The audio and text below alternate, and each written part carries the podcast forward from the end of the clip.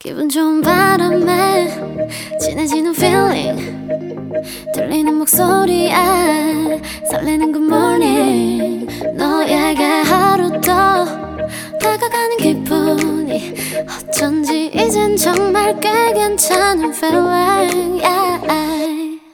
매일 아침 조종의 FM 댕진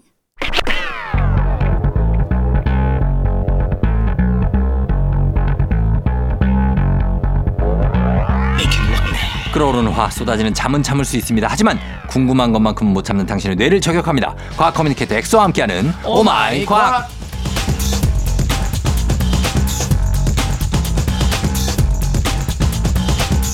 과학 코너 3년 만에 풍월을 읊는 저 쫑디 때문에 매주 바짝 더 긴장하는 분이죠. 과학 communicator 엑소 어서 오세요. 네 반갑습니다 과커 엑소입니다. 엑소도 이제 3년 차가 됐잖아요. FM대행진. 아 저도 되게 놀랬던 게 네. 너무 시간이 빨리 간다고 느껴진 게 음. 제가 2020년 9월 5일이 오마이 과학 코- 첫 코너더라고요. 그래요. 그래서 지금 오늘 방송 기준으로 한 2주 정도 뒤면 딱 3년이 되더라고요. 어, 맞아요. 제가 한 3년 6개월 됐으니까 네. 어, 엑소는 3년 된 것 같아요. 네. 아, 첫방 날짜에 기억납니까? 첫방 할 때? 어 그때 너무 떨어가지고 가물가물하죠, 그때? 잘 기억이 안 나요. 그냥 어 조종 형님이다. 아, 그랬었나? 이것만 제가 기억이 나고 마음속으로. 어, 네. 어때요? 마냥 신기했어요. 그때 너무 행복했고. 지금은 지금 3년 차, 원래 369로 네. 그 권태기가 찾아온다고들 하는데 369년 차에 네. 어, FM대인들의 열정 어떤, 어떻습니까? 어 저는 그냥 네, 그때를 약간 100으로 본다면 지금. 안방 느낌으로 어, 일단 푸근하고 되게 좋고 어, 어, 쫑장이 워낙 또 티키타카를 잘해주시니까 예, 예. 너무 행복하고 음, 자, 매불쇼와 네 어, 그, 주, 주, 주지 주진우 라이브 주진우 라이브. 또 고현준 그 뉴스, 브리핑. 중국 교통방송도 합니다. 뭐야? 왜 이렇게 많어? 그 전에 우리 거 할 때는 우리 네. 거밖에 없었습니까? 어 그때는 매부쇼랑 이제 조정 FM 댕지만 했었죠. 아, 그래요? 네. 만약에 그 중에서 이제 엑소가 너무 바빠져가지고 네. 강연이 너무 많어. 네. 자, 라디오 좀 정리합시다. 네. 자, 한 개만 남길게요. 한 개만요? 예. 전 당연히 조정 FM 댕지만 남기죠. 아이고. 그래, 열심히 산다. 아니, 왜냐면은 열심히들 산다. 그 저, 그런 거 뭐, 다- 뭐. 인지도니 뭐 이런 거 상관없이 청취율 어, 상관없이 예, 예. 어 다른 곳 가면은 되게 저는 스트레스를 많이 받아요. 왜 스트레스 받아요? 어 그럴 것 같긴 해. 내가 제가 들어봤거든요. 네. 근데 그 진행하시는 분들이 네. 좀 약간 불편하게 맞아, 맞아. 그래서 좀 약간 어. 너무 손님 모시듯이 해가지고 네. 막뭐 이렇게 해주시고요, 뭐 네. 이렇게 해주시죠, 막 이렇게 네. 하는데 너무 그러면 좀 불편하실 것 같기도 맞아요. 해요. 그래서 저는 많이 불편한데 FM 댕진 같은 경우는 쫑 네. 형님이 너무 재밌게 잘 받아주시니까 어, 그리고 뭐 방송 전이든 후든 중이든 네. 항상 일관되게 너무 잘해주시니까 음, 아니 뭐 편하게 하는 거죠, 이렇게. 네. 너무 막 과학이 뭐 이렇게 불편할 게 없잖아요, 과학이. 그렇죠. 네. 예, 그래서 과학을 저희는 편하게 전달해 드리기 때문에 네. 엑소도 편안합니다. 그러면 어, 오늘도 오마이 과학 한번 출발해 보겠습니다. 네. 평소에 궁금했던 과학 이야기 아주 사소한 것도 여러분 좋습니다. 단문 50원 장문 100원 문자 샵 8910 무료인 콩으로 FM대행진 홈페이지 게시판에도 남겨주시면 되겠습니다. 자, 오늘은 질문부터 한번 가볼게요. 네. 2033님이 어릴 때 아버지하고 목욕탕 가서 피부가 뻘개지도록 때를 밀었던 기억이 납니다. 네. 때가 묵은 각질로 알고 있는데 맞나요? 하셨습니다. 어, 맞아요. 사실 때에 대해서 알려드리자면 네. 우리 피부 구조부터 짤막하게 제가 설명을 드려야 돼요. 음, 최대한 간략화 시켜보면은 우리 피부는 가장 바깥쪽에 있는 표피 표피, 그리고 표피 바로 아래 진피 진피층. 그 바로 아래에 피하 조직이 있거든요. 아, 근데 이 중 이제 표피 아래쪽에서 계속해서 세포가 분열하면서 네. 이미 만들어졌던 이 위쪽에 있는 세포들을 피부 표면으로 밀어냅니다. 음, 밀려나면서 세포들이 수명을 다해서 죽어버리거든요. 네. 그럼 그 죽어버리는 세포들이 피부 표면에 붙어 있어요. 붙어 있어요. 예. 이게 각질이거든요. 어, 어, 그래서 사실 가장 바깥쪽인 각질층에 도달하면 이 죽은 세포들이 자연스럽게 시간이 지나면 각질이 되어서 탈락을 해요. 탈락해요? 근데 때는 사실 네. 이러한 각질들이 쌓인 거라고 보면 되고요. 네.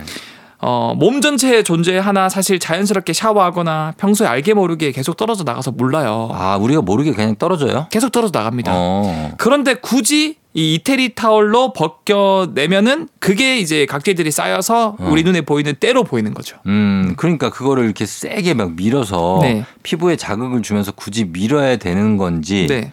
아니면 이 그 그러니까 때를 네. 우리 몸에 좀 갖고 있어야 우리 몸이 보호가 되는지 네. 어떤 거예요? 이걸 제가 정확하게 오늘 정리를 해드릴게요. 네. 의학적으로 보면 때는 피부의 가장 바깥층에서 제가 아까 각질 역할을 한 녀석들이 밀려서 때가 된다 그렇잖아요. 네. 결국 피부를 보호하는 역할을 수행한다 그래요. 음. 그래서 이 각질이 있어야 때가 있어야 외부의 유한 세균이나 물질을 차단하고 그렇지. 그리고 뭐 수분 손실과 미네랄이 피부로부터 바깥으로 증발하는 걸 막는다 그래요. 네. 만약에 때를 제거한다. 그러면은 이런 보호막을 강제로 없애서 음. 피부의 안쪽에 이 약한 환경을 외부 환경에 노출시켜서 네. 수분 손실을 초래하고요. 음. 또한 때를 제거하는 행위 자체가 피부에 엄청난 자극을 준다 그래요. 그렇죠. 그래서 어, 여러분들이 관가하실 수 있겠지만 음. 이 피부 노화의 결정적인 원인이 네. 이때 벗기는 거라고 그러고요. 아 그래요? 이 서울대병원에서 통계를 내봤는데 네. 이 서울대학교 피부과에 방문하는 환자 다섯 명 중에서 무려 한 명이 네. 때 제거하다가 이게 피부가 손상이 돼서 아. 방문한 경우가 되게 많대요. 아 그래요. 네. 어. 그러면, 그리고 네. 한국인의 피부 건조증의 가장 큰 원인 중 하나가 네. 때 제거라고 밝혀졌고 음. 그 현대의학이 발달하기 전에는 때를 좀 불, 불순물이라고 간주해서 예. 이 제거하지 않으면 더러워 보일 수 있다고 생각을 했었지만 어. 최근에는 현대의학 발전으로 때를, 때를 제거하지 않는 것이 좋다는 것이 의학계의 정설이 되었습니다. 어. 그래서 보통은 그냥 냅두면 탈락을 하지만 네. 어, 탈락을 잘 안 하는 부위가 몇 곳이 있어요. 어디 어디요? 좀 여러분들이 생각하는 냄새가 나는 곳 네. 보통 이제 발톱 사이에 발톱 있는 사이? 음, 때라던가 어. 가장 대표적인 게 배꼽이요. 배꼽에 때 있죠. 배꼽 안에 주름에서는 각질이 잘 탈락이 안 된다 그래요. 그렇지, 그렇지. 래서 어, 이쪽은 좀 냄새가 많이 쿰쿰한 냄새가 날 수 있다. 귀 뒤쪽 때에서도 날 수 있어요. 어 맞아요. 귀 뒤쪽은 특히 네. 피지 분비가 많고 그쵸. 이것들이 쌓여서 때가 많이 생기는데 이 음. 아저씨 냄새 있잖아요. 네, 그게 거기서 나온 거죠. 맞아요. 그게 귀 뒤쪽에 나오는 이 피지가 산화됨 산패되면서 난 냄새다. 어, 그래서 근데 왜 우리는 아직도 네. 세신사라는 직업이 엄연히 있고 네네. 때를 미는 분들이 그렇게 많은 걸까요? 그래서 이게 사실 과학적으로만 보자면은 네. 이게 피부에 좋지 않긴 하지만 어. 이때 밀면 또 되게 기분 마사지 효과도 나고 어. 그리고 되게 시원하잖아요. 시원하고 그 네. 때가 딱 보면은 어우 이런 게 내 몸에 있었어 이런 느낌 들잖아요. 근데 간혹 가다가 너무 필요 이상으로 각질이 많이 쌓여 있는 경우가 있거든요. 어. 눈에 보일 정도로 그러니까 너무 오래 안 씻어서. 때가 막 뭐 불어가지고 막 네. 그냥 몸에 불리잖아요. 또 때를 뜨거운 물에서. 그렇죠. 그래서 이게 피부가 아니고 얼굴에서 사실 스크럽제가 나오는 것도 네. 너무 각질이 많이 돼서 하얗게 부- 오르거나 이런 거 어. 경우는 사실 제거해 주는 게 좋거든요. 예, 예. 그래서 그런 경우는 때를 미는 게 뭐 괜찮을 것 같다. 너무 세게 밀지 않는 이상. 아, 그러니까 밀어도 뭐 이렇게 나- 아주 반대, 극구 반대는 아니다. 극구 반대라기보다 너무 이제 각질이 많거나 많이 네. 쌓인 경우에는 어느 정도 벗겨내면 좋지 않을까. 아, 좋지 않냐? 네. 그러면 때를 언제 밀어봤어요, 엑소는? 저는 마지막으로. 아버지랑 거의 한 20대 초반까지만 해도 목욕탕 자주 갔었어요. 아, 그래요? 그래서 그런 추억이 많죠. 아버지가 때 밀어주시고 제가 아버지 등 밀어주시고 음. 나이를 먹으면 먹을수록 아버지 등이 되게 작게 느껴지더라고요. 아니, 저 너무 감동 코드로 가지 말고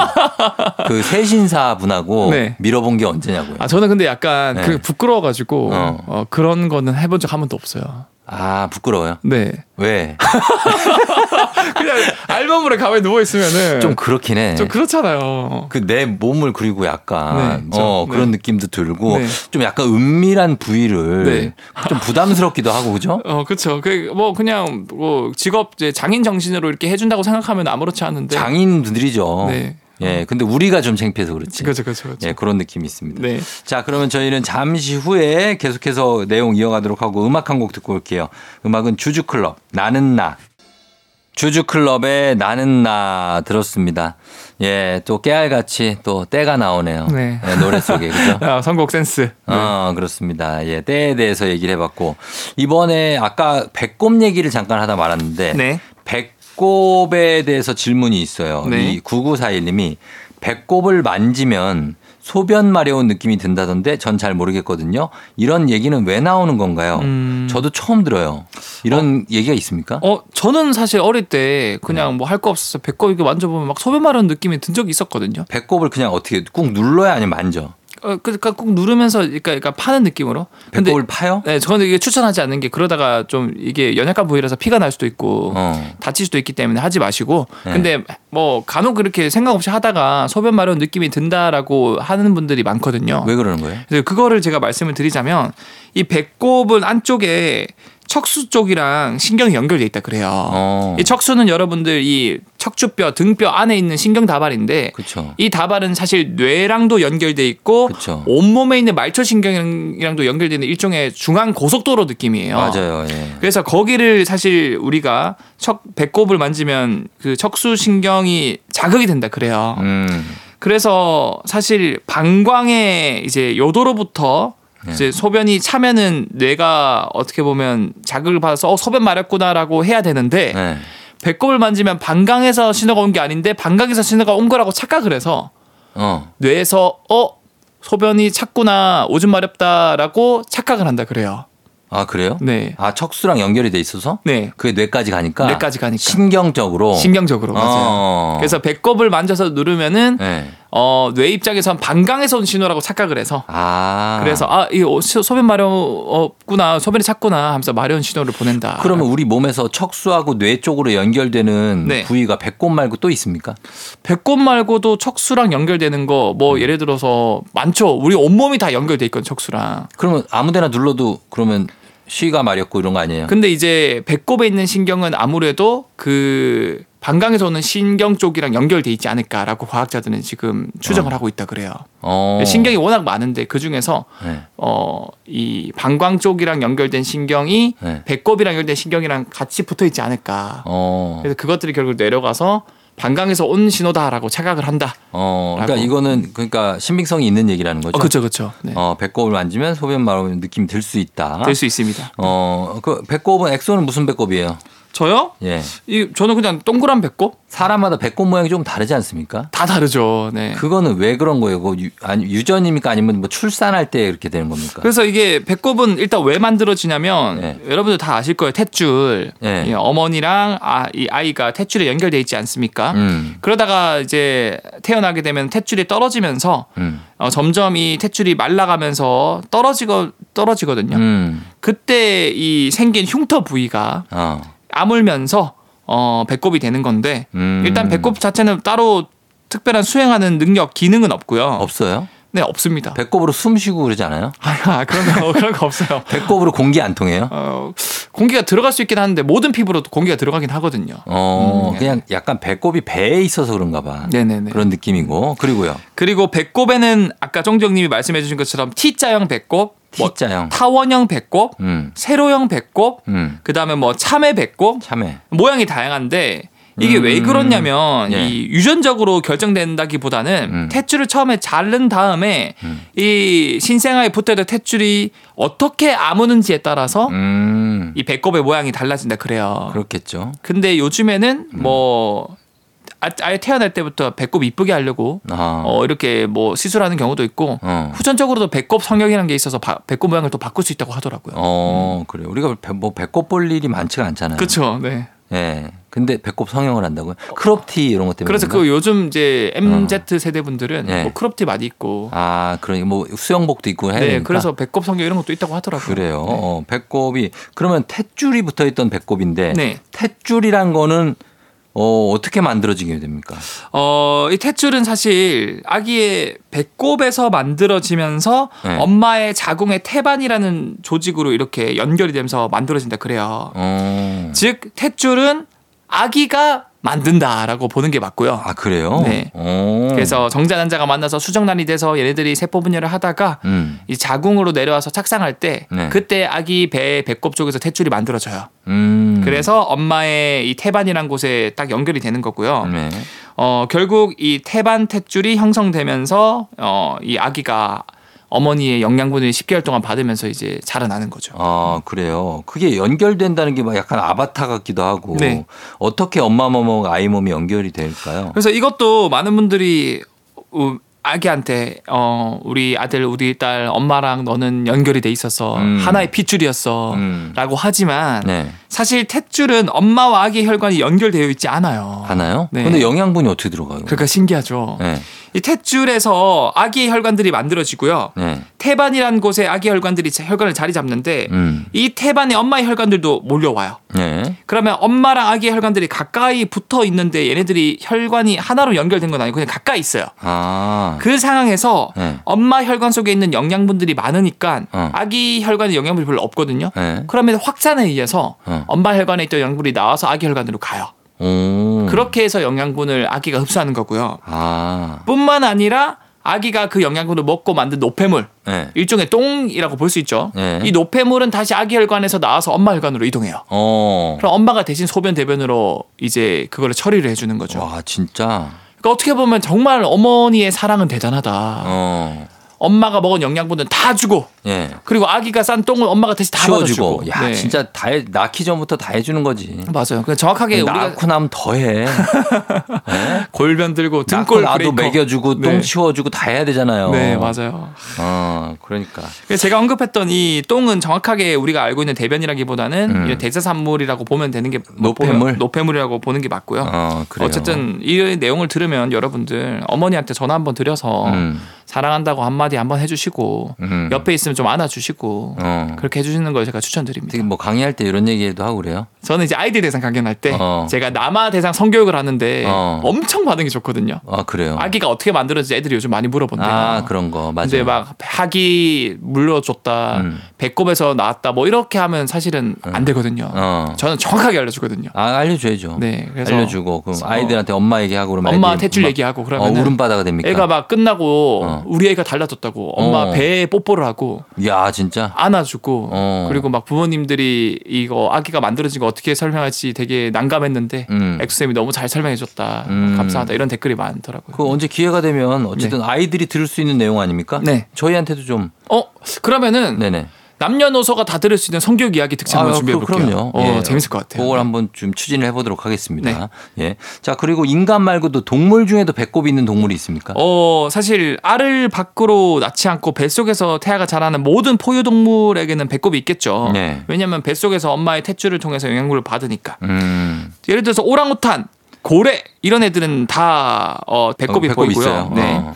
그리고 작은 동물들에게서도 사실 강아지도 가죽이- 있죠. 강아지 있어요. 아 맞아요. 봤어요 저는. 고 양이도 있고요. 예. 털에 가려져 잘 안 보이긴 하지만 다 있고요. 음, 새 있습니까? 새? 그럼 알을 낳는 새나 파충류는 배꼽이 있을까요, 없을까요? 없을 것 같은데. 어, 탯줄이 없으니까요. 네. 놀랍게도 있어요. 있어요? 왜냐하면은 음. 알을 낳는 동물들은 태반이 없어서 배꼽이 없다고 생각할 수 있겠지만 네. 알 속에도 이 어, 난황 주머니와 같은 영- 이 주머니가 있거든요. 음. 거기서 사실 배꼽 역할을 하는 탯줄 역할을 하는 게 연결돼서 아, 생기는구나. 아기가 이제 난항 자루라는 곳에서 영양분을 받아서 음. 그 난항 자루가 우리가 생각하는 배 부위에 이 새들이나 파충류도 연결이 돼 있거든요. 어. 그래서 그게 나중에 알을 깨고 태어나오면은 난, 난황 자루가 떨어지고 네. 그 흔적이 흉터가 되어서 배꼽으로 남지만 네. 너무 얘네들은 크기가 작다 보니까 사실 그 흉터가 몇 주가 지나면 사라진다 그래요. 음. 하지만 덩치가 큰 악어나 네. 그런 애들은 어, 지금도 잘 찾아보면 배꼽이 보인다라고 하고 있고요. 음, 음. 마지막으로 네. 그럼 공룡은 배꼽이 있을까요 없을까요? 공룡이 배꼽 있나요? 이제 악어처럼 파충류이고 알을 낳으니까 네. 배꼽이 없을 거라고 생각을 할 수도 있지만 네. 제가 말씀드린 것처럼 알 안에도 난항 자료가 있기 때문에 음. 공룡도 배꼽이 있고요. 네. 약 1억 3천만 년 전에 뿔 공룡인 어. 시타코사우루스라는 화석이 발견됐거든요. 예. 중국에서. 음. 근데 실제로 너무 보존 상태가 완벽해서 봤더니 배꼽이 있었대요. 아하. 화석에서도. 자, 이런 내용들이었습니다. 자, 오늘은 배꼽과 관련한 얘기 그리고 때와 관련한 얘기들 정말 어, 자세하게 한번 파헤쳐 봤습니다. 엑소 오늘도 고맙습니다. 저희는 다음 주에 또 만나요. 네, 다음 주에 뵐게요. FM댕진 오늘 끝곡으로는 장범준의 흔들리는 꽃들 속에서 내 샴푸 향이 느껴진 거야 이 곡 전해드리면서 저도 인사드리도록 하겠습니다. 여러분 토요일 잘 보내고요. 오늘도 골든벨 울리는 하루 되시길 바랄게요.